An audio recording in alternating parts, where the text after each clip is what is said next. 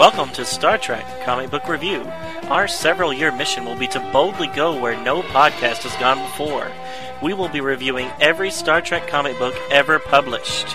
These stories have been released by Gold Key, Marvel, DC, Malibu, Wildstorm, Tokyo Press, IDW, and others. Star Trek and all that the Star Trek universe contains is copyrighted by CBS Studios, Inc. Hello and welcome to Star Trek Comic Book Review with Donovan and Ken. Episode number 128, recorded June 15th, 2013. So we get to do Next Generation, issues 67 through 69. C. The next installment of our 90 series, which is getting up there now. Right. And again, as we've seen before, sometimes this particular stream, we have multiple stories going on. They're kind of interweaving. Some end, some begin, some continue on, new ones begin. So we got multiple things going on at the same time. And, Yeah, this one I thought was actually kind of interesting because they don't really tie into each other. And in fact, some storylines are actually ending while the other ones are going on. And it's more like a soap opera where it's there's a whole bunch of little stories interweaved and kind of being told in different, in different orders, which I actually dig. I kind of like the this is real life, One guy's going to be over here doing something while this other person's going to be over here doing something else. Sure. And their stories may not end at the same time in a big conclusion issue or whatever. So in that regards, I like these this new storytelling method.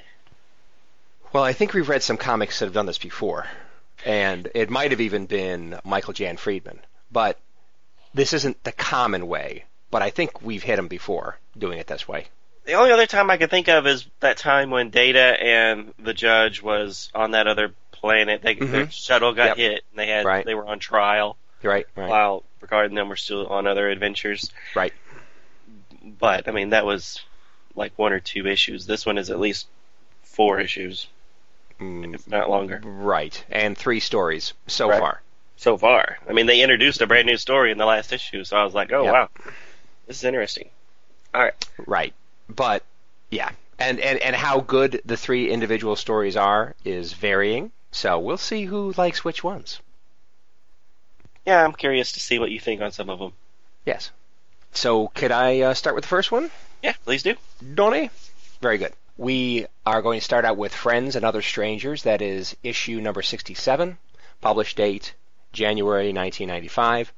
Writer is Michael Jan Friedman. Penciler is Daryl Skelton. Color Jean D'Angelo, letterer Bob Pinaha, editor Margaret Clark. The cover shows young Riker in a first-season pajama uniform pointing a phaser Type 1 at a threat while on a planet's surface. Two gold uniformed crewmen are behind him, with the alien male pointing where Riker is getting ready to fire.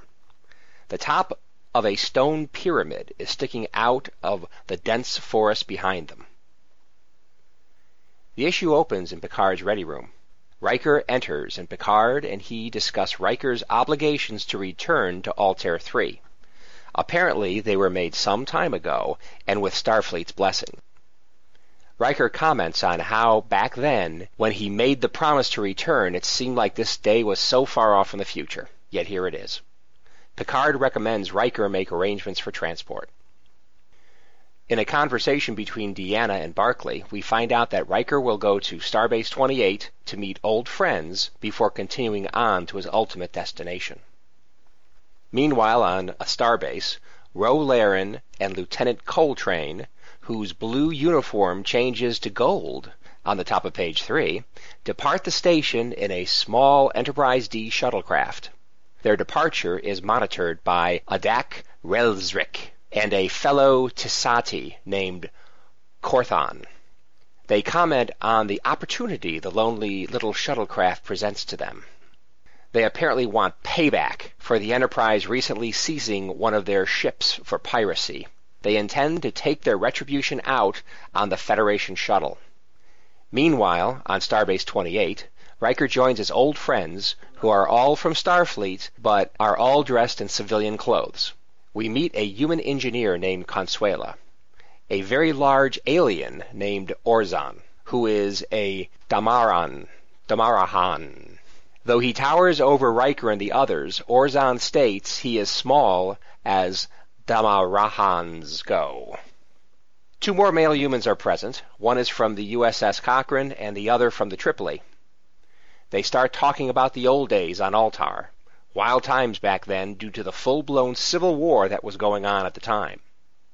They comment on how good it was that Riker petitioned strongly with Captain DeSoto to not go down to the surface. If he had not succeeded in doing that, they could not have kept their promise to the Altarians after all this time. They all produce one sphere each that they call a memory ball. They apparently are storage devices that keep parts of the ancient Altarian scriptures. If one were missing, it would render the priceless scriptures incomplete. They remember when the Hood was dispatched to Altair III. Though a member of the Federation, the Hood and her crew were forbidden from interfering in the civil conflict.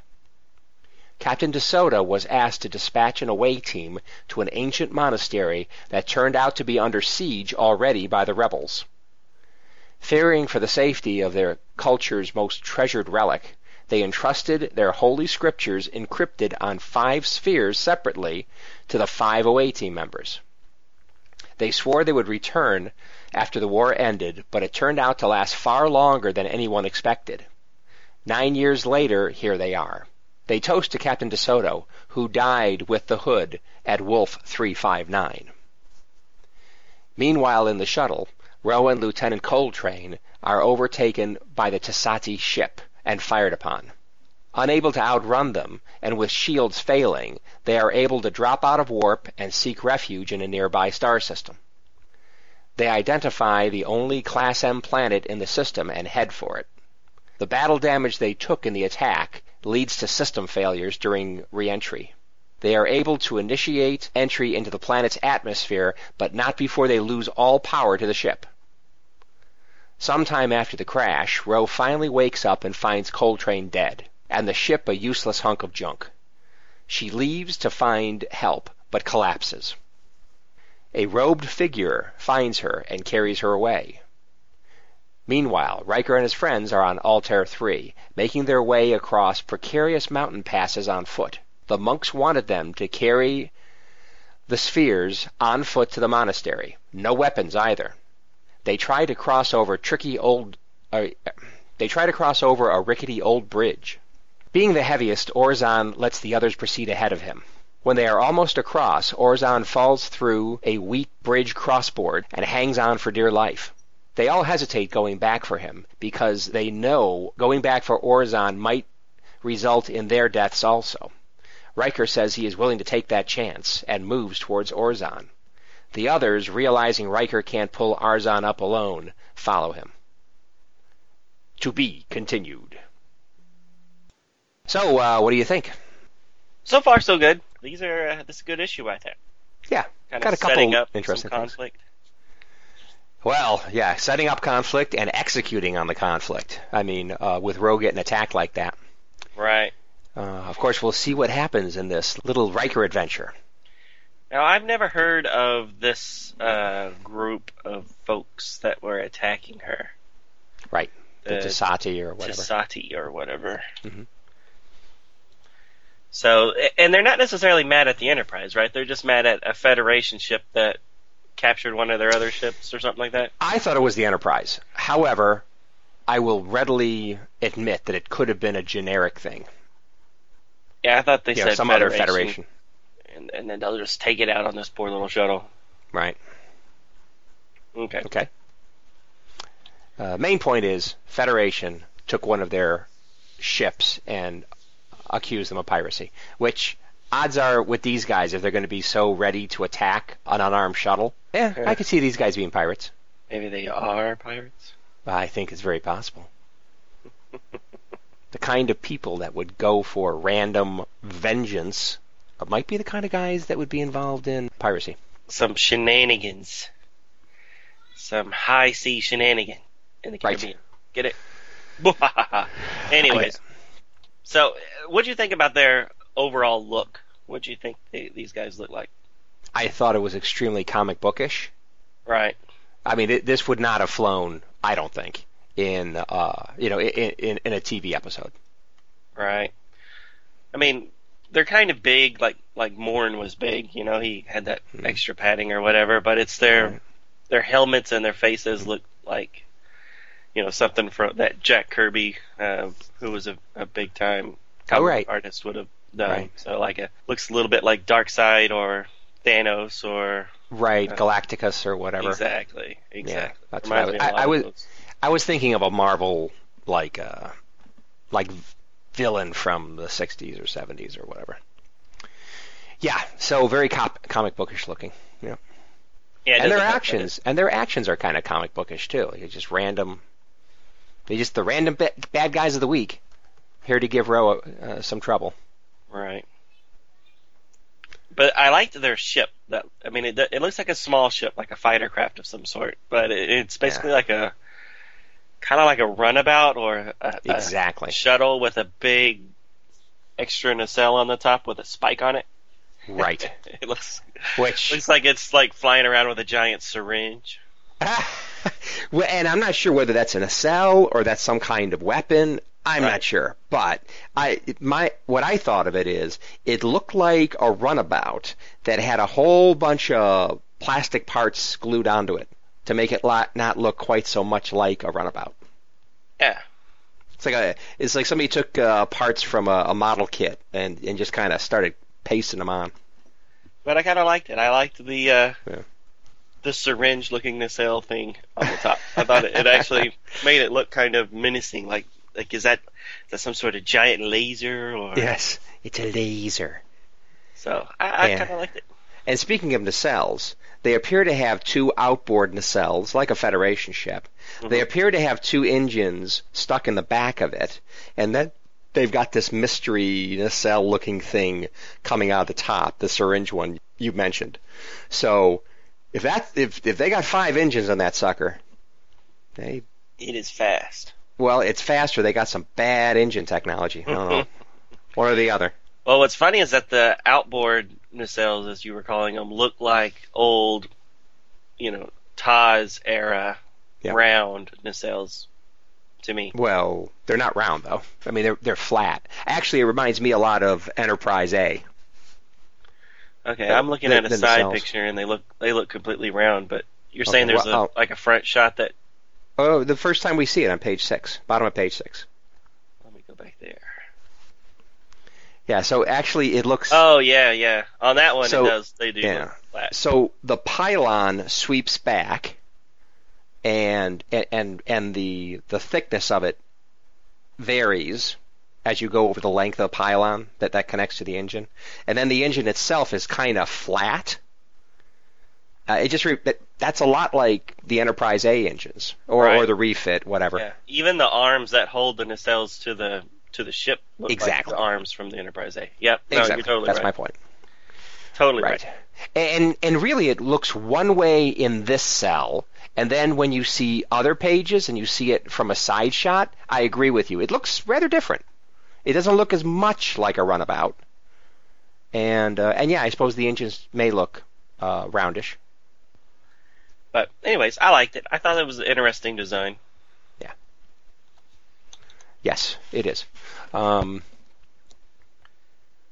Another thing for drawing that I kind of liked, in the upper left panel of page 23, where Riker is first reacting to Orzon falling through the bridge, right. I kind of liked it. It screams, Orzon! Yeah, it's almost like Speed Racer or some Japanese...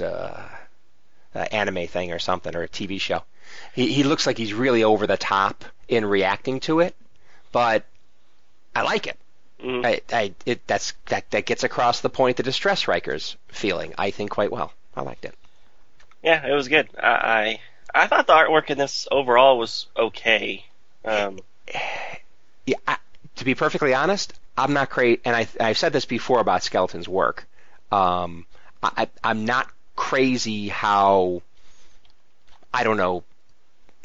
airbrushed some of his stuff looks, especially people's faces and stuff. I mean, some are fine, but then other ones seem, I don't know, kind of airbrushed, kind of, yeah, not as crazy about it. Right. Okay. But you know, okay, good, decent. Definitely the ships look all good. Right. In the crash, the two-page spread where the Onizuka shuttle is crashing, mm-hmm. and the blue and yellow and red birds, and that is interesting how they chose red and actually gold and blue for the bird colors. But yeah, you say you loved it. Me too. I thought that was a very cool two-page spread of it crashing. Right. Yeah, I liked it a lot. Yeah. And I did mention how at least the birds on the top of the page are red, gold, and blue. Yeah. You know, maybe the different so colors of uniforms. The birds have rank? Maybe, or different roles on the planet, so therefore. But then on the bottom, the birds are different colors. Like there's like a robin kind of thing, lower right, but he's got teeth. He's got like piranha teeth. I thought that was kind of cool. Yeah, then there's like some scissor-tailed ones that are like purple. Right. Color.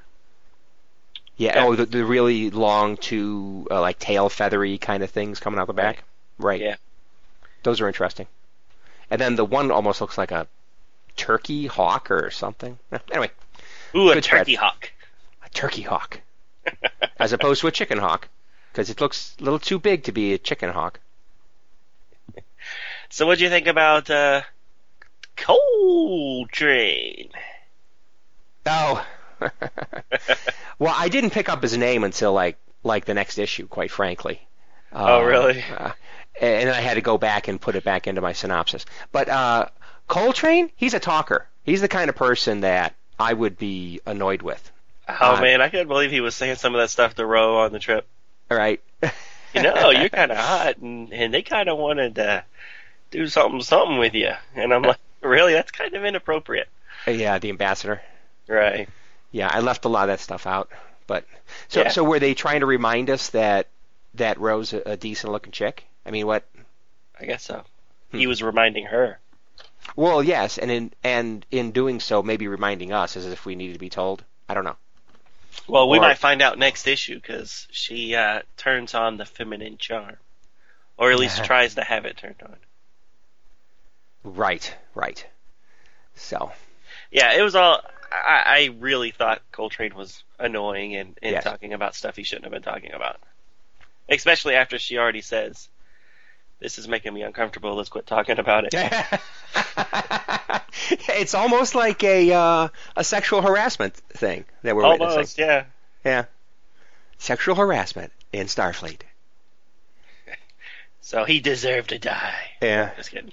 Did you like how he changed assignments when we first see him between panels?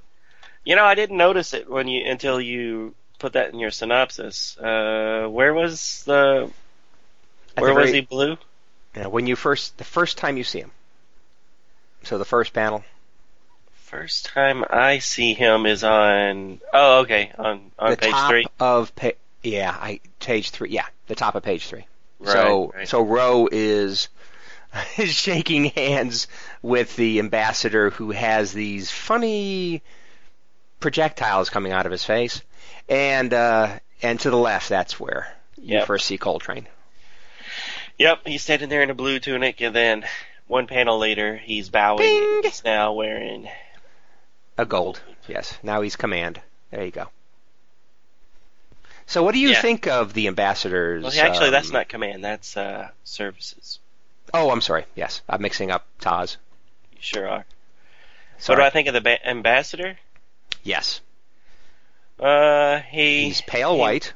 Yes. If he was yellow, he would look like the sun with all its glorious rays coming off of his face. Yeah, he looks like he's got. Well, we should just move on.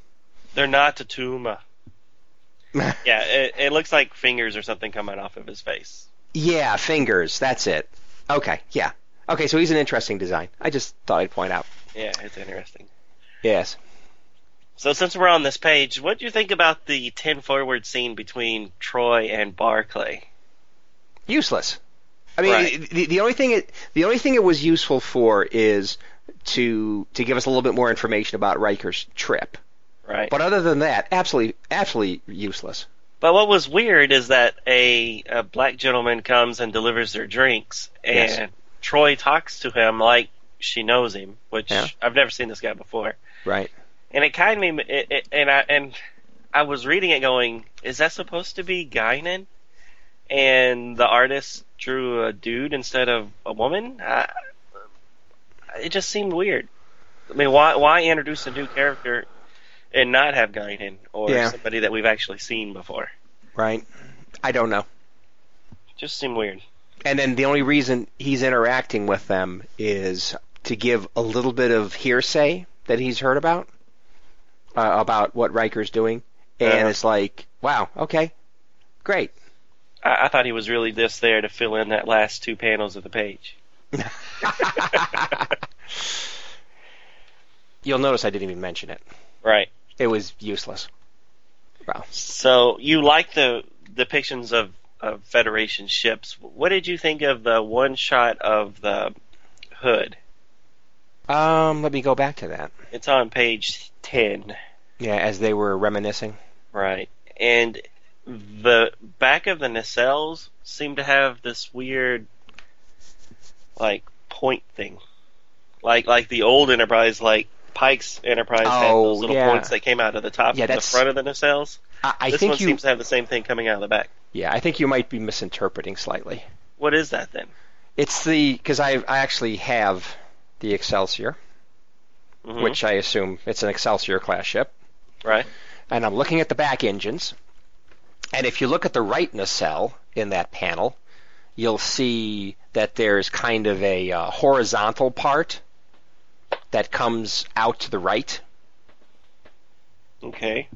And I think that's the same thing on the left nacelle, although... It kind of looks like it's pointing backwards. It's not. It's pointing out sideways.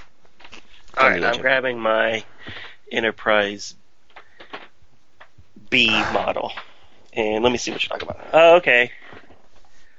So I didn't notice that it had fins on it.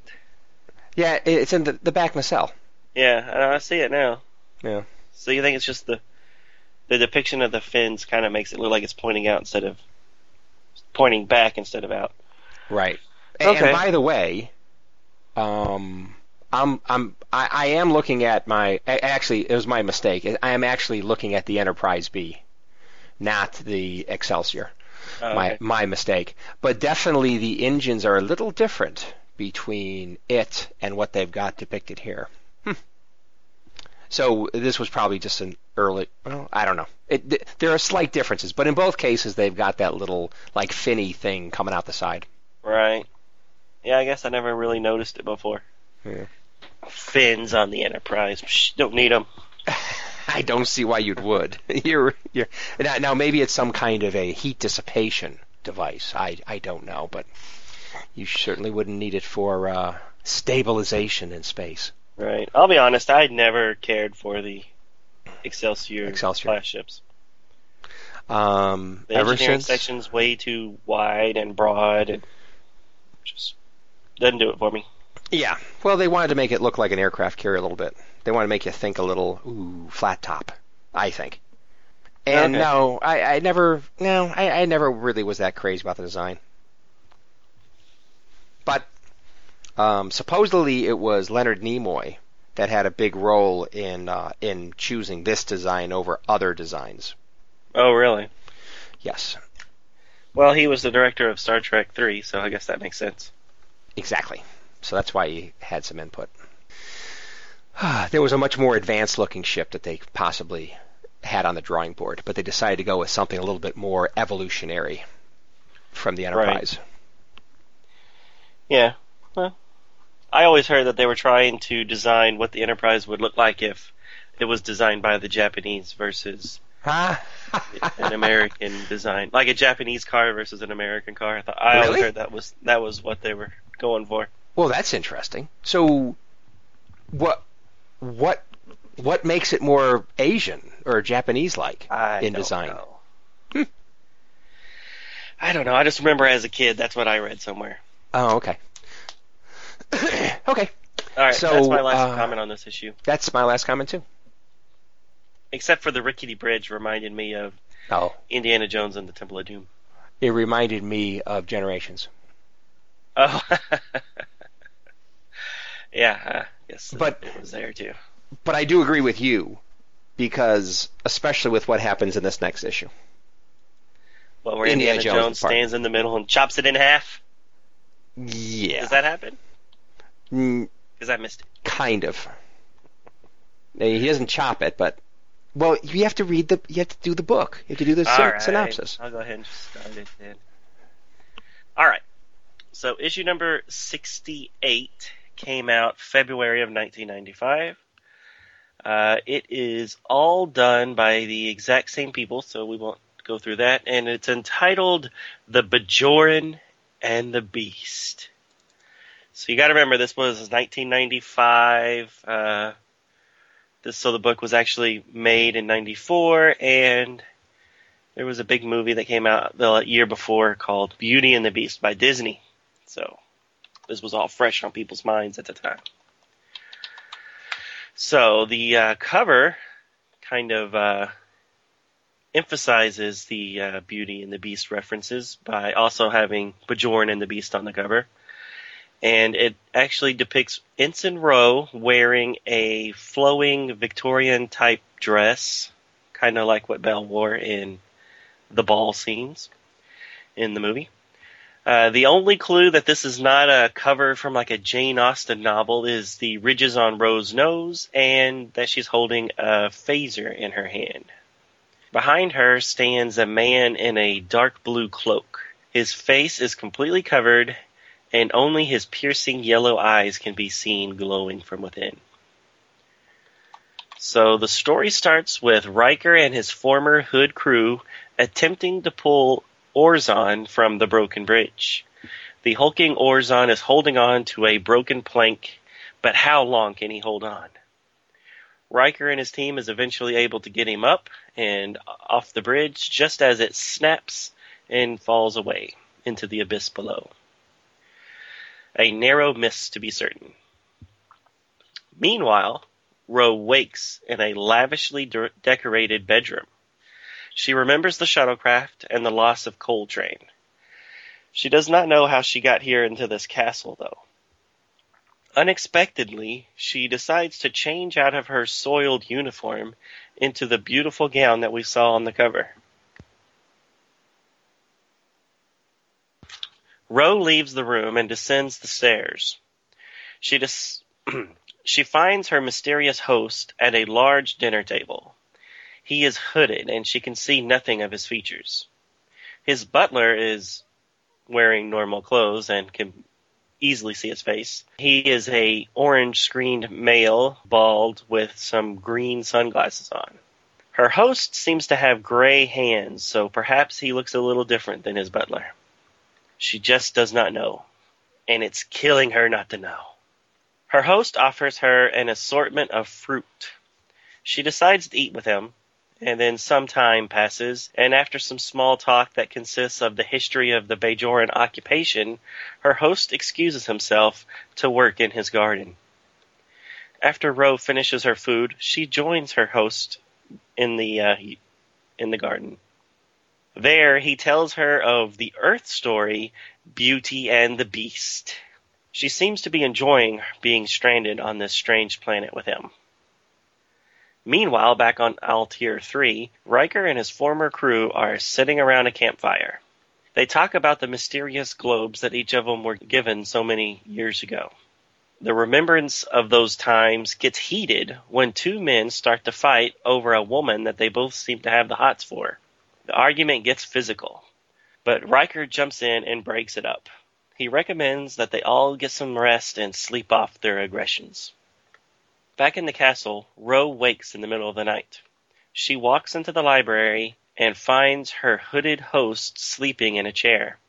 She thinks that she could just unmask him now, and just as she's about to pull back the cloak, She decides to respect the man's privacy, and she leaves. As she leaves, the host can be seen smiling under his hood. As she is returning to her room, she sees a large group of Tissati warriors attacking the castle door. They are demanding the release of the Starfleet personnel from the crashed ship. The butler arrives and gets her to hide in a room filled with weapons. Ro is taken aback by the sight of all the rifles and phasers.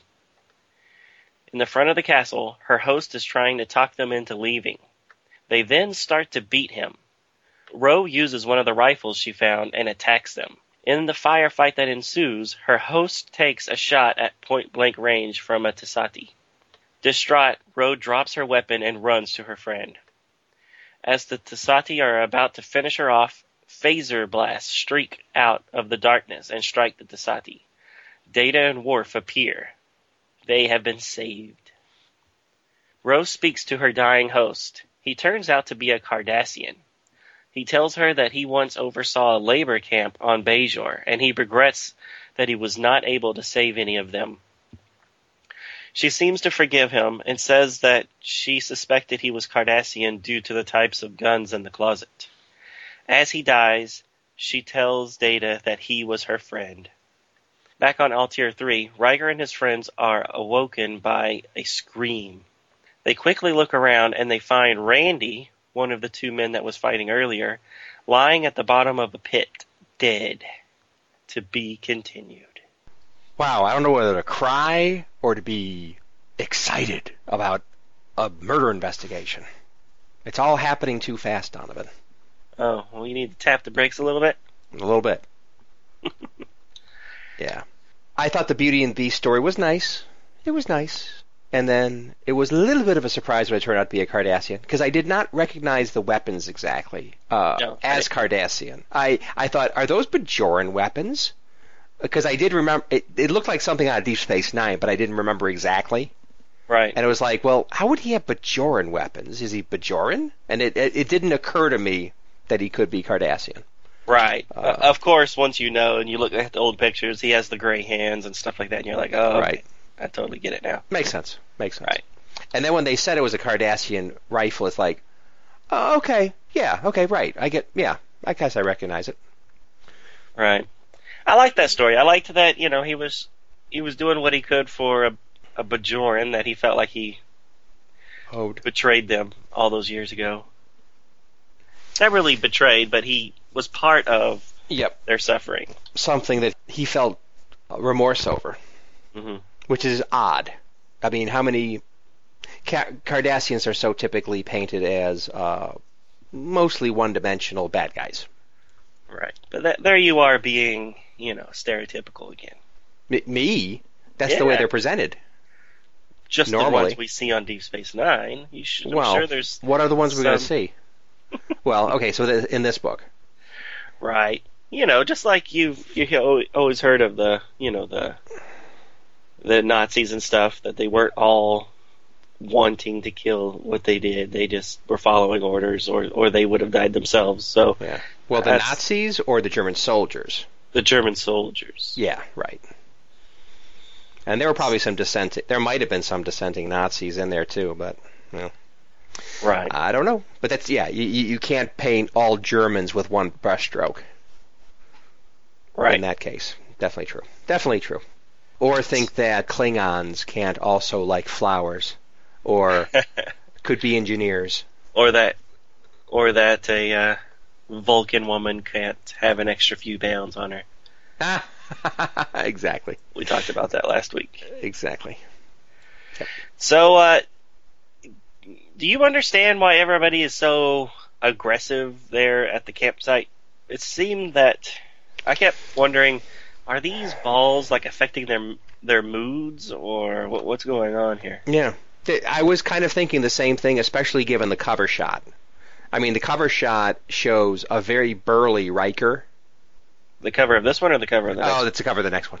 I was thinking the cover of the next one. Sorry, I'm jumping ahead a little bit. But I knew what the cover of the third book was, and it's basically Riker standing over one of the other guys. one of the other people on the mission. Right. And you know, he looks like he's gonna kill him or something, and he's got one of the balls in his hand. And so, given that, and then what was happening here, I was thinking the same thing. Are these balls exerting some kind of influence?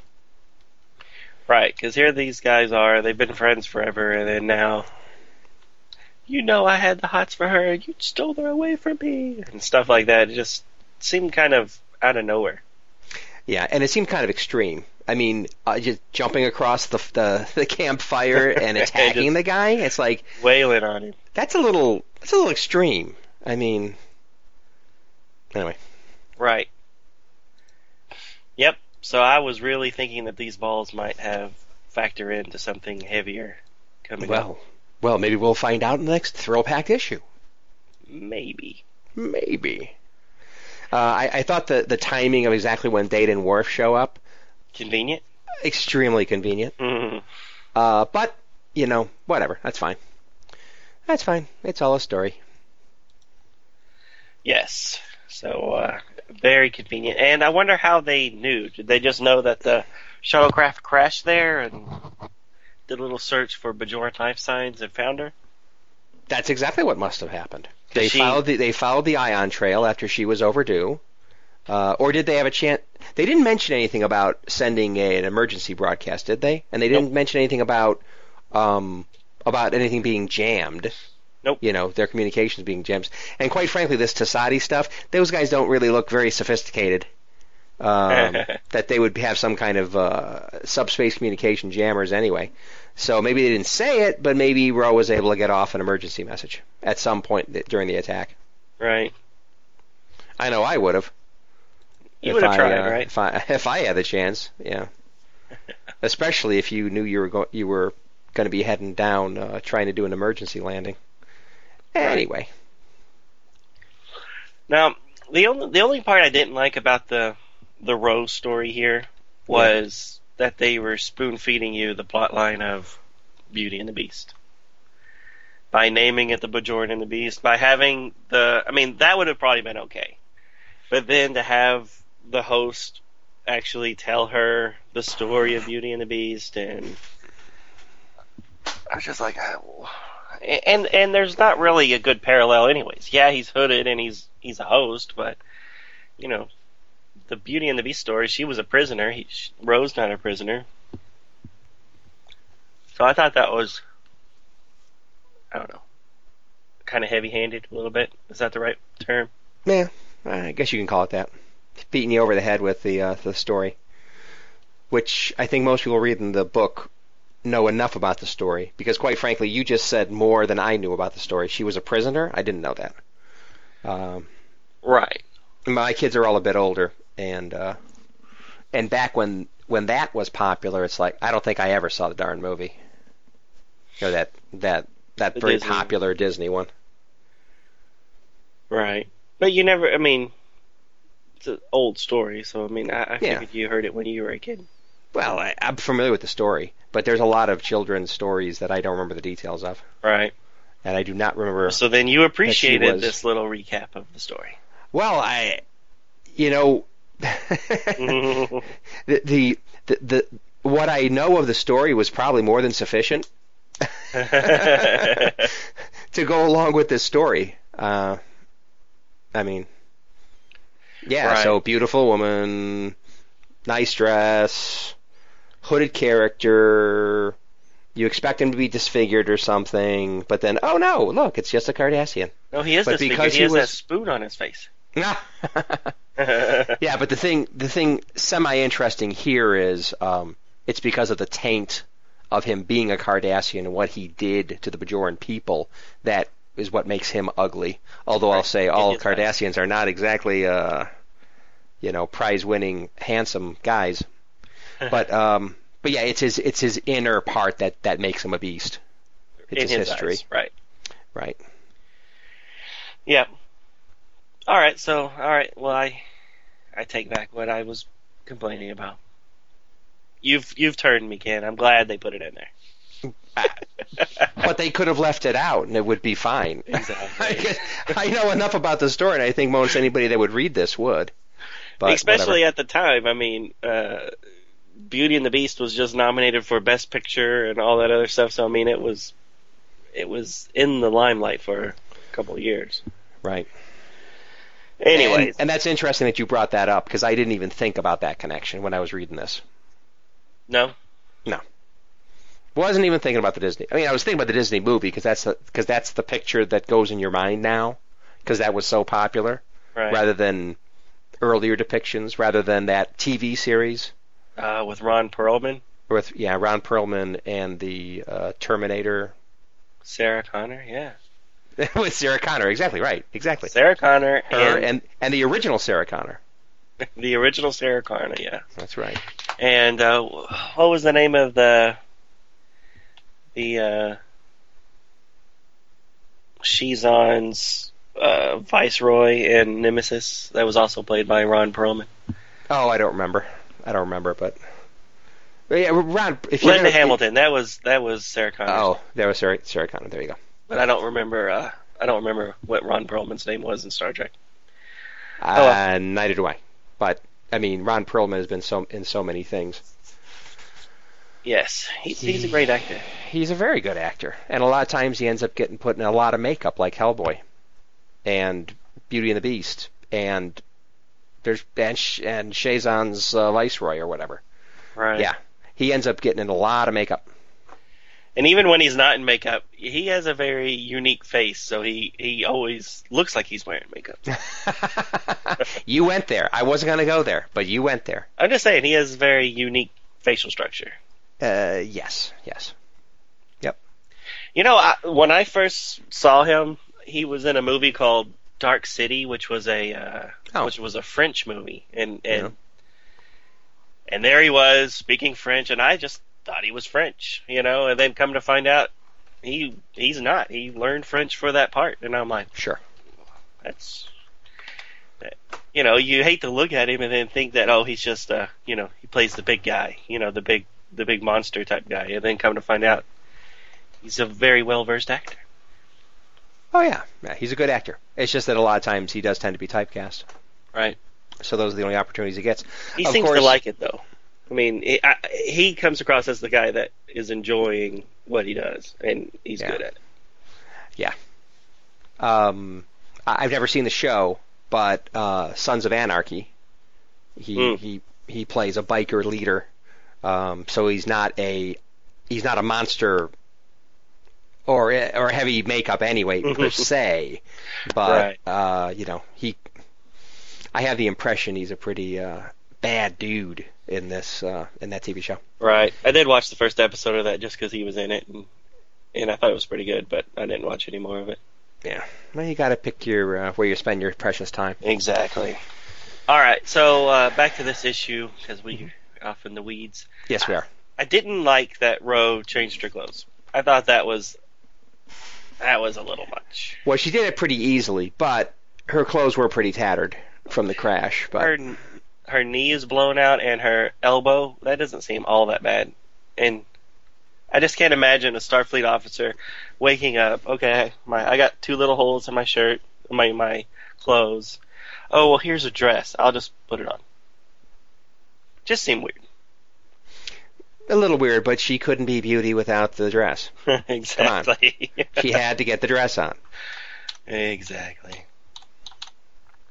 So, anyways, I thought it was a great issue. I liked her story. Still kind of confused as far as the Riker story, as far as what the balls are doing to him. But if anything, but I liked how the Rose story was, kind of set up and wrapped up all in the same issue. Right. Anything else?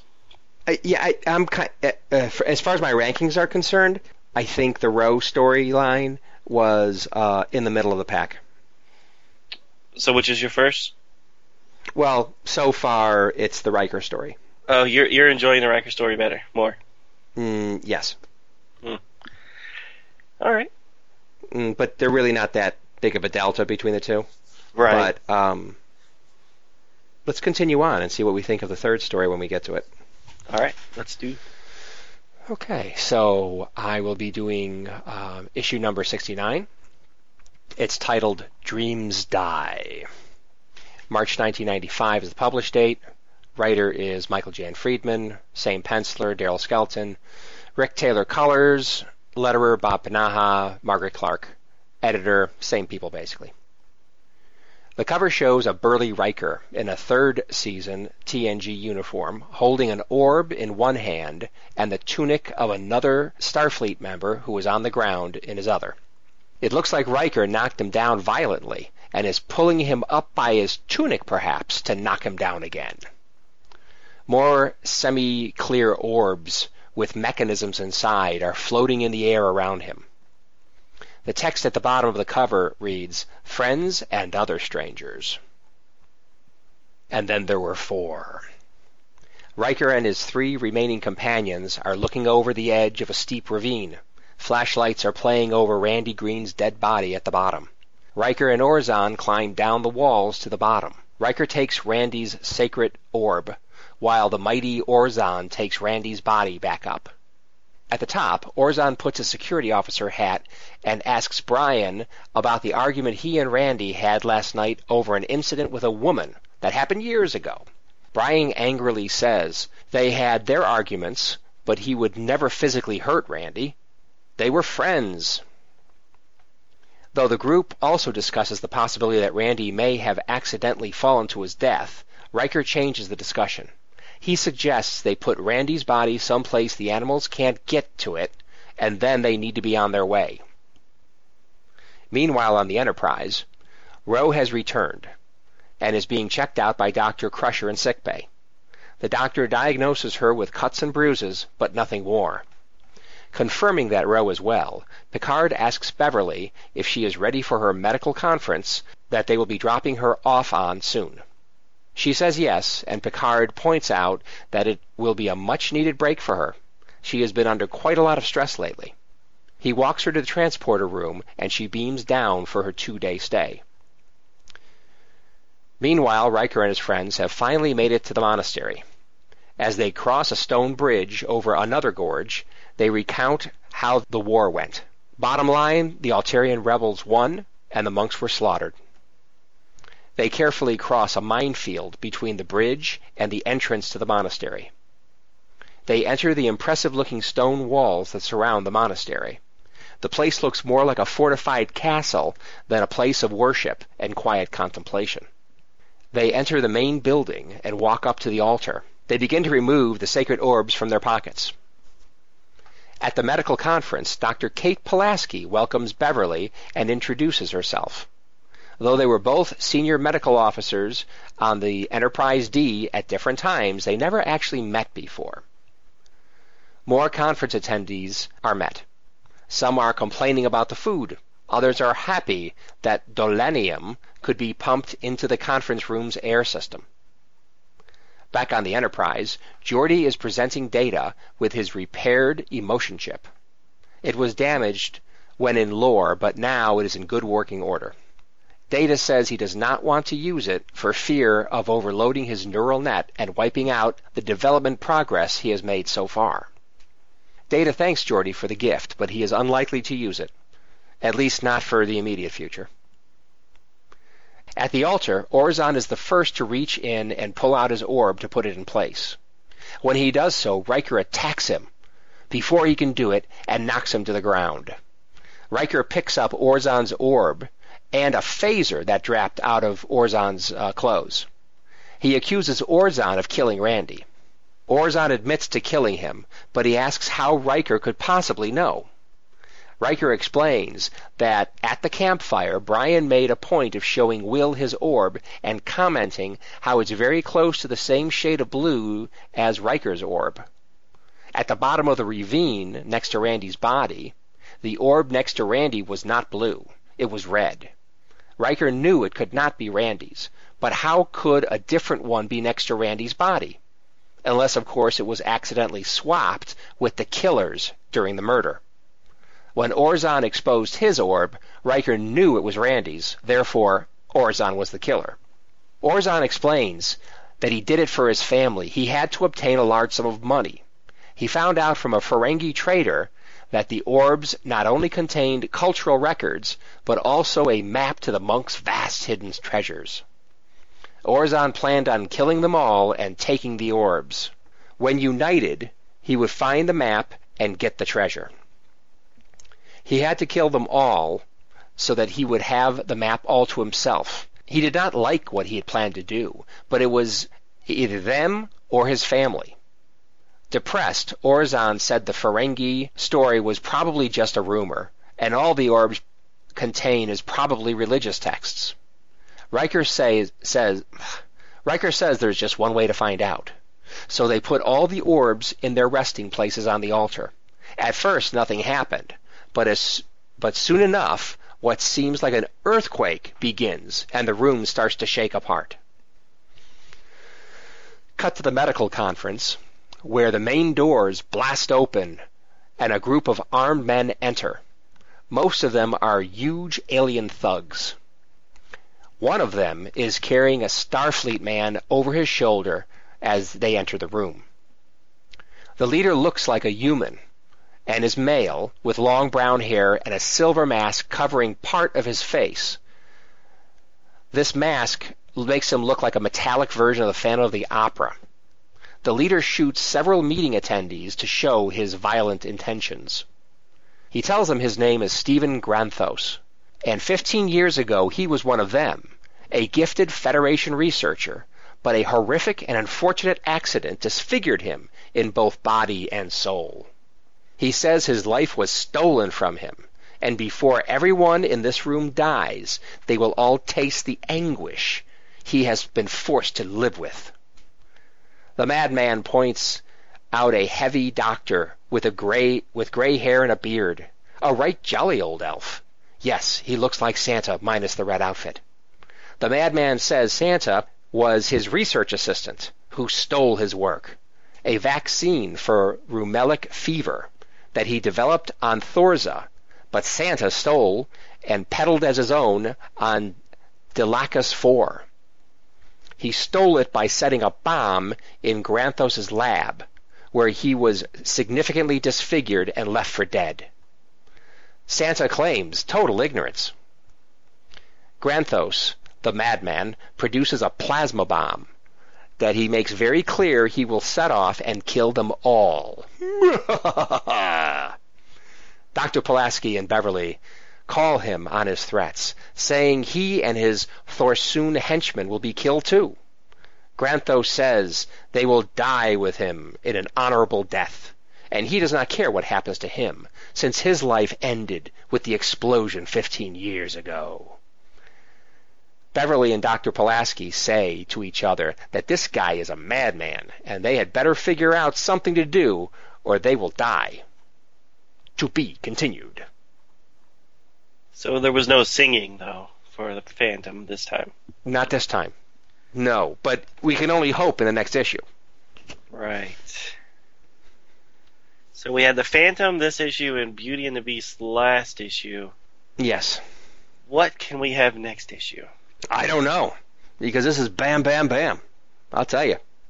So we've got a Die Hard-esque kind of hostage situation going on with a madman in control who looks like the Phantom of the Opera and has a similar background, vengeance, disfigured, blames other people, blah, blah, blah. And right. and I think he's a little over the top. He's a little right. over the top bad guy. Yes, and not to spoil anything, there is another theme next issue. Oh my god, a fourth one?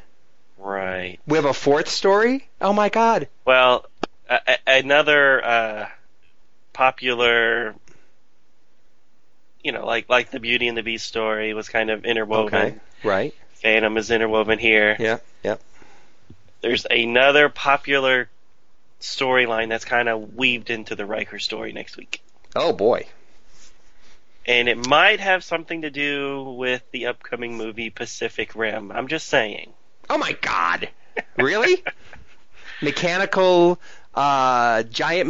robots controlled by people fighting Godzilla? Really? Yeah. Part of that. Well, you got to come back next episode. Take out the people and the Godzilla part. Okay. Okay. Anyways, I don't know why they're doing this for the four-parter, introducing these other things, but it works. Yeah. If it got people to buy them, buy the issues. Well, that and entertaining. As long as people are entertained, that's the important thing. Oh, and they want to make money too, but still. People want to get good things for their money. So, so it's pretty thrill-packed. We got a lot of stuff going on here, and so we'll what do you think about the resolution, or what may be the resolution of the Coltrane, or not the Coltrane, but the Riker storyline, that Orzon was the killer?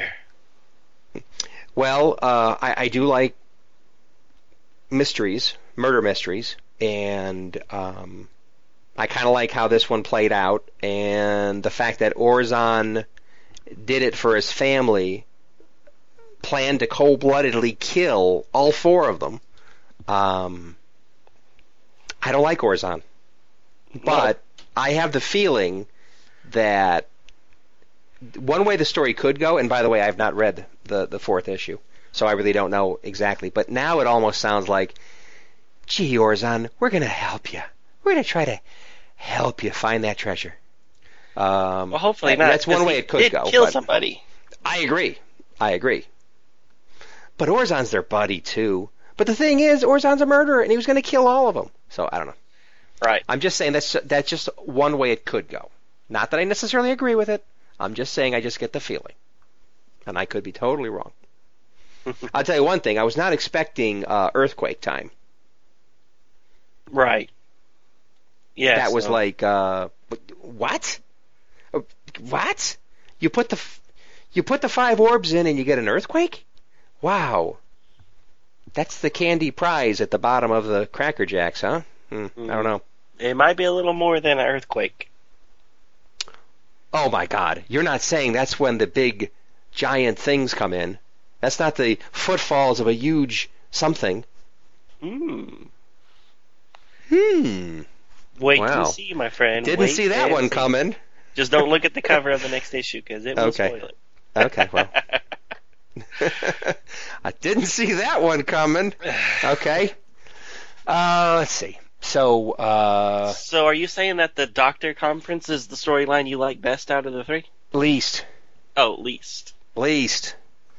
I think it's too derivative of Phantom of the Opera. I think the character is too over the top, and I must say some of the drawings of him, especially there's one particular close up of him as he's ranting that I thought, oh, that's kind of cool. I kind of like that particular drawing, but really in the end, it's just a hard to believe stereotype, threat. Right. I'm not that crazy about it, but we'll see what happens.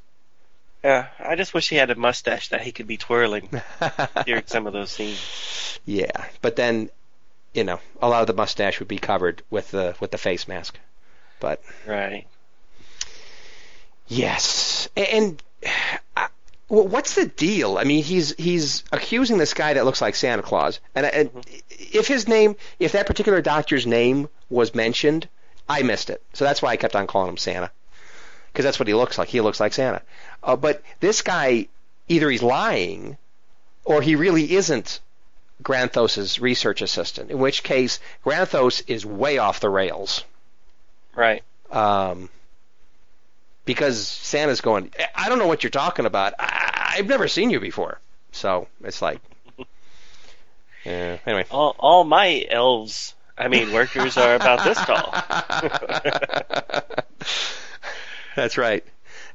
I employ elves. Okay, pal. I'm not an elf. I'm not anybody's assistant. I'm Santa. Anyways, yeah, I didn't get the Santa thing until you mentioned it in the synopsis, and yes, he does look like that a little bit. Yeah, he just luckily he's not in a red outfit.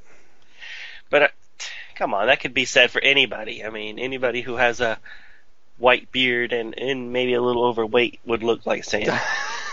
You can't stereotype all of them. Yeah, we might have even worked with guys that looked a little like Santa in the past. Sure, everybody has. And I'm sure they don't appreciate being called Santa. Inside joke, sorry, everybody. All two of you. Okay, so...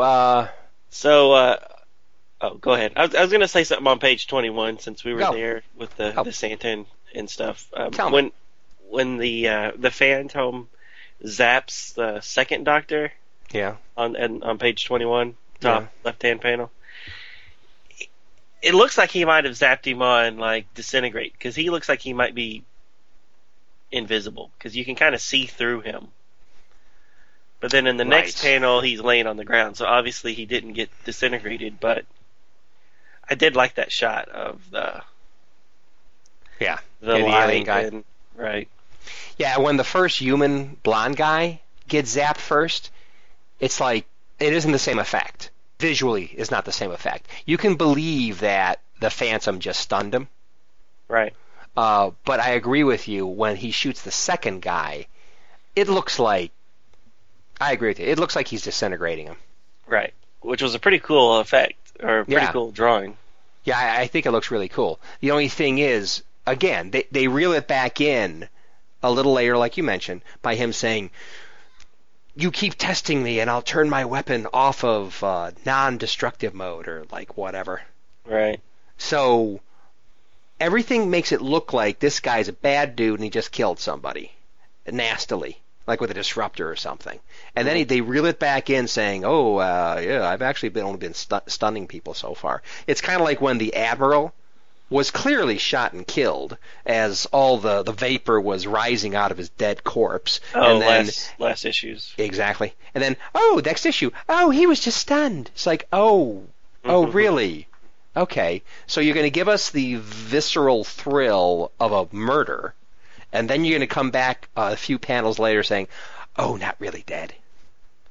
Kind of like when you used to watch G.I. Joe, the cartoon, as a kid. You would see the dogfight of the ships. One explodes in this glorious plume of fire, and then you see a little parachute pop open when there's absolutely no way that pilot could have gotten out. But right, but it's a kid's show, so yeah, exactly. So that reminded me of this. Reminded me of that where we're going to show the destruction, but he's okay.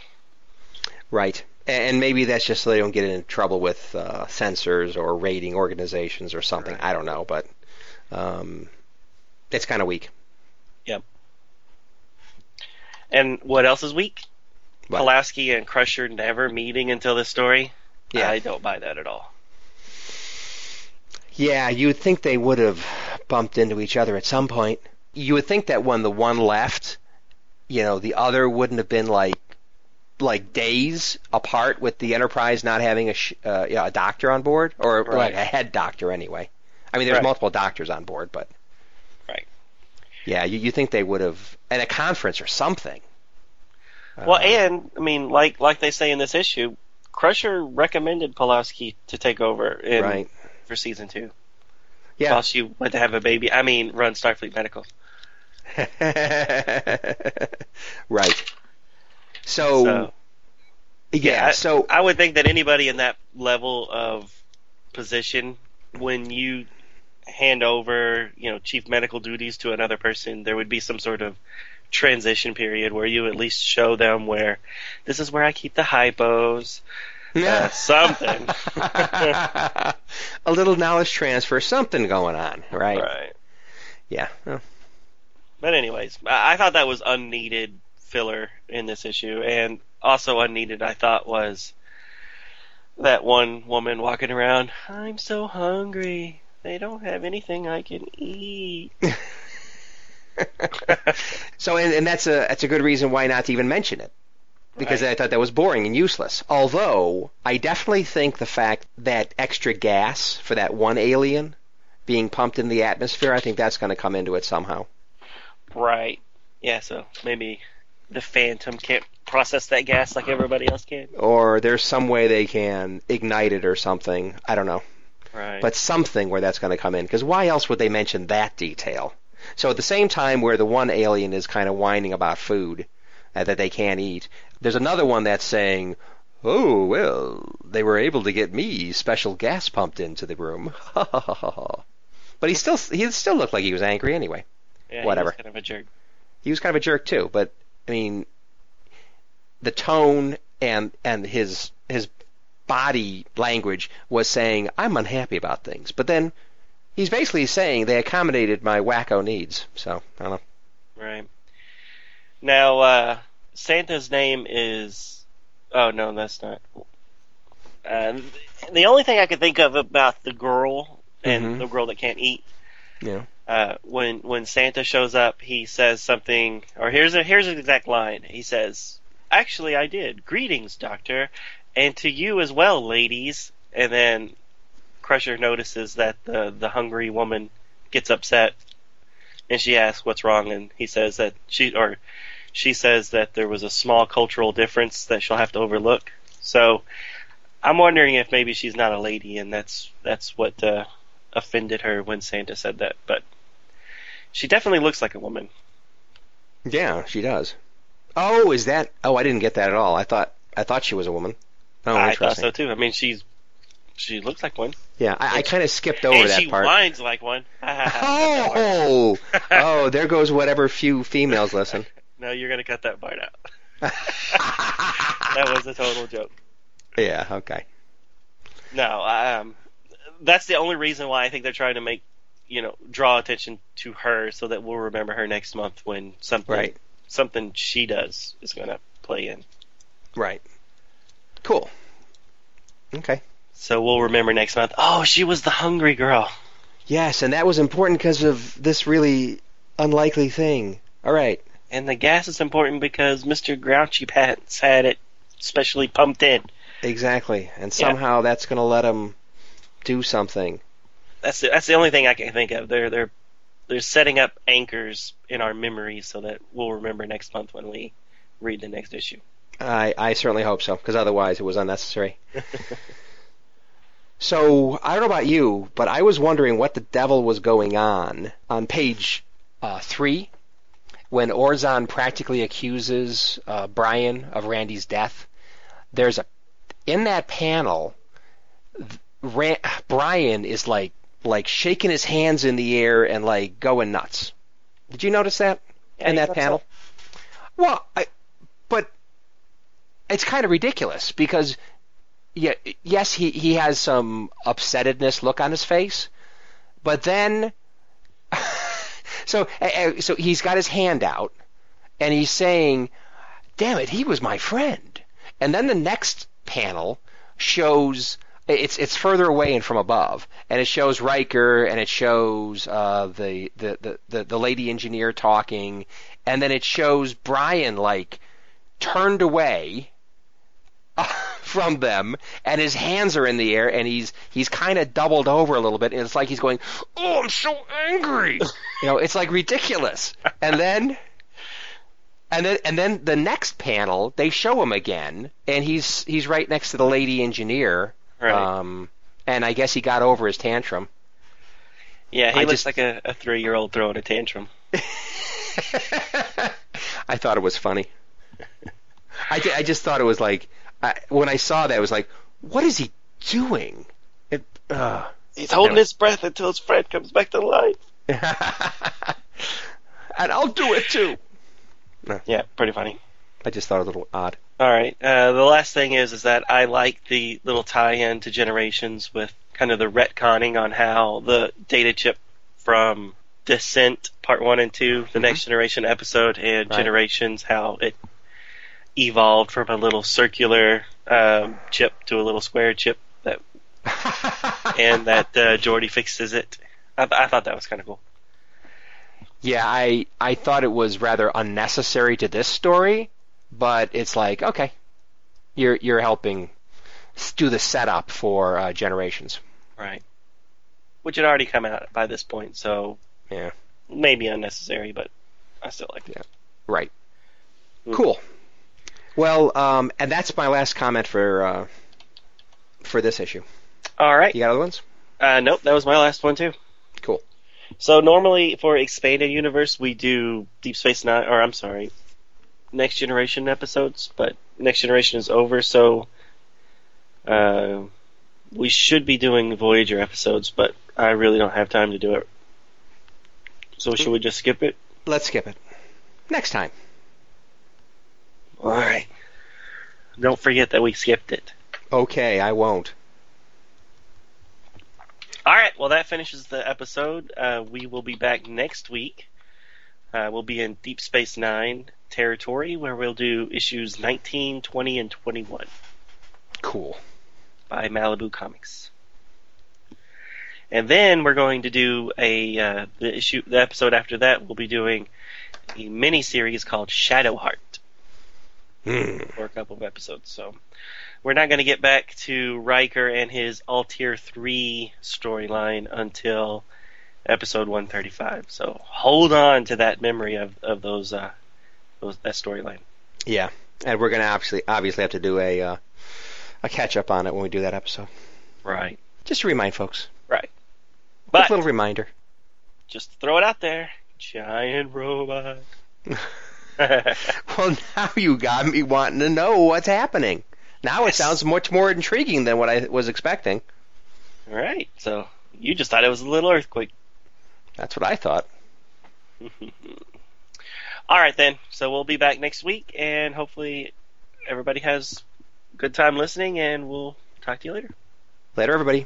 See you next time on The Review. Thank you for listening to Star Trek Comic Book Review. All Star Trek stories and characters are copyrighted CBS Studios, Incorporated. All music, stories, and characters discussed are for entertainment purposes only. You can email us at startcomicbookreview@gmail.com. Visit us at our website, www.stcomicbookreview.com. Subscribe to us via iTunes, or friend us on Facebook at first name ST Comic, second name Book Review. See you next time on Star Trek Comic Book Review.